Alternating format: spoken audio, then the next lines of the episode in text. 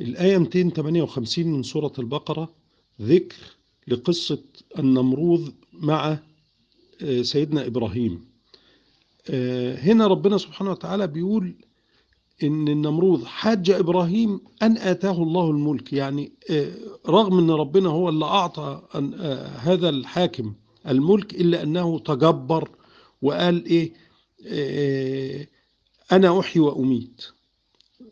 يعني لو أنا جبت اتنين محكوم عليهم بالإعدام وقلت إن ده بريء يلا ما تقتلهوش فيبقى أنا كده أحييته.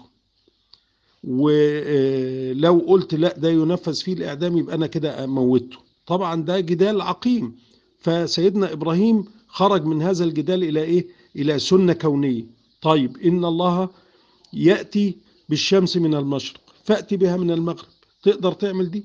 فطبعا خاب وبهت النمروذ ولم يستطع أن, إيه أن يرد على هذا يعني لأن هذه خارج طاقته وخارج قدرته وحكمه.